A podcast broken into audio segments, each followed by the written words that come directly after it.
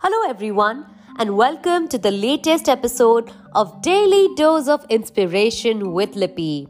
Let's begin with today's story. This is one of my favorite ones. There was once a hare who always bragged about how fast he could run. Tired of his boasting, all the animals got together and told the hare to pick an animal with whom he would have to race. If he won, he could continue to boast to the animals of not just this forest but the surrounding ones as well. But if he lost, he would not utter a single word about his speed to anyone ever again.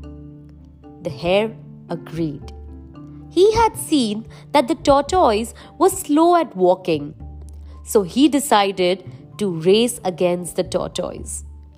All the animals gathered to watch the race as they were curious to know the outcome.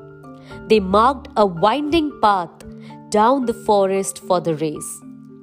The hare ran for a while, then paused and looked back.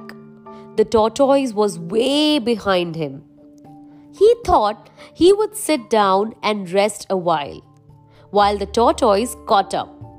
He stretched out in the shade of a tree and fell fast asleep. The tortoise, in the meanwhile, steadily walked and walked and walked. He never stopped until he reached the finishing line.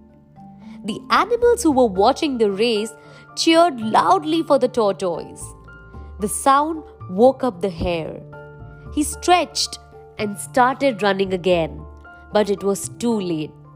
The tortoise had already crossed the finish line.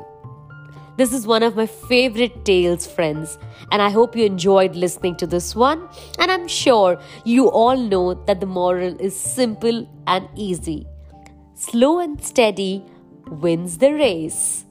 Thank you so much once again for listening to my podcast.